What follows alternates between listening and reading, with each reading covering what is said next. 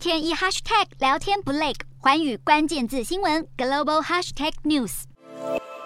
七号美股四大指数齐扬，标普五百和纳指连续四个交易日收红，主因是美国联准会决策官员暗示要采取更有节制的升息计划，稍微淡化了经济衰退疑虑。然而，有节制的升息依然是升息，联准会打击通膨的决心是毋庸置疑。联准会在上次会议宣布升息三码，七号又表示本月应该会再升息三码，并在九月升息两码。而联准会六月份决策会议记录也显示，升息的决心要持续更久，甚至不惜以经济成长放缓为代价来避免通膨生根蒂固。多数官员因此强调，进一步的紧缩可能压制经济活动，让未来的经济展望倾向下坡。不过，联准会理事华勒也一面安抚，认为外界夸大了美国经济衰退的疑虑。市场担忧难消，对明年最终利率高点的预期已经大幅下降。最新数据显示，美国劳动力市场需求降温，第一次申请失业救济金的人数也出乎预料的大增。投资人目前正等待很快要公布的六月非农就业报告，观察联准会接下来向通膨奋战的升息动态。